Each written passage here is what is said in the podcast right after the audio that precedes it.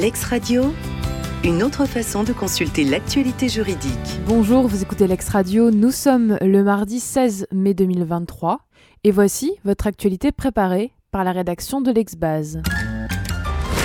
Dans cette affaire, une SCI avait donné à bail un local à usage commercial. Ayant acquis l'immeuble loué le 28 décembre 2010, la nouvelle bailleresse avait signifié au locataire, le 28 décembre 2012, un congé avec offre de renouvellement à effet du 31 juillet de l'année suivante, moyennant un nouveau loyer que ceux-ci n'ont pas accepté. La bailleresse avait notifié au locataire le 2 décembre 2014 un mémoire préalable à la saisine du juge des loyers commerciaux en fixation du loyer du bail renouvelé, le 13 octobre 2015, une dénégation du droit au statut des beaux commerciaux pour défaut d'immatriculation de l'un des locataires au registre du commerce et des sociétés. Le 14 janvier 2016, la bailleresse avait assigné les locataires en dénégation de leur droit à renouvellement, expulsion et paiement d'une indemnité d'occupation. Saisi le 31 mars 2016, le juge des loyers commerciaux a, le 1er février 2017, sursis à statuer sur la fixation du prix du loyer renouvelé. En appel, la Cour a déclaré prescrite l'action de la bailleresse en dénégation du droit des preneurs au statut des baux commerciaux.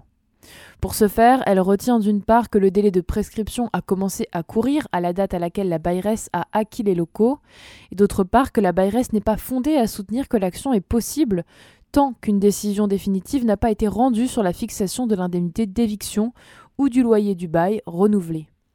Et dans sa décision du 20 avril dernier, la troisième chambre civile censure l'arrêt d'appel au visa des articles L 145-1 et 60 du Code de commerce.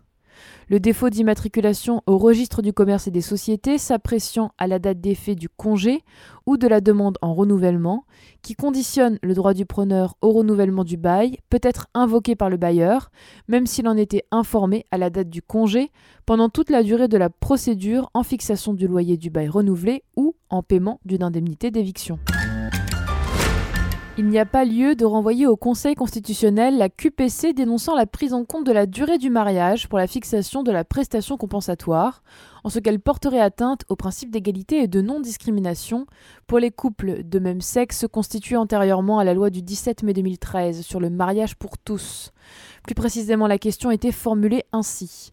La mention de l'article 271 du Code civil, en ce qu'elle indique que le juge prend, pour la fixation de la prestation compensatoire, en considération notamment la durée du mariage, est-elle, compte tenu désormais de la loi du 17 mai 2013, et compte tenu de ses effets pour les couples de même sexe antérieurement constitués avant la loi, contraire à la Constitution en ce qu'elle porte atteinte au principe d'égalité et au principe de non-discrimination consacré par la Constitution.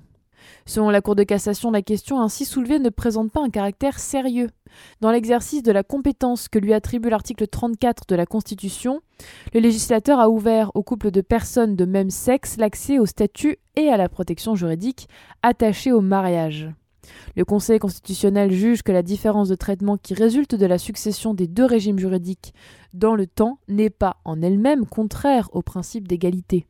Dès lors qu'elle n'instaure aucune différence entre les couples mariés, que ce soit entre personnes du même genre ou non, la disposition contestée ne méconnaît pas le principe d'égalité ni, partant, le principe de non-discrimination.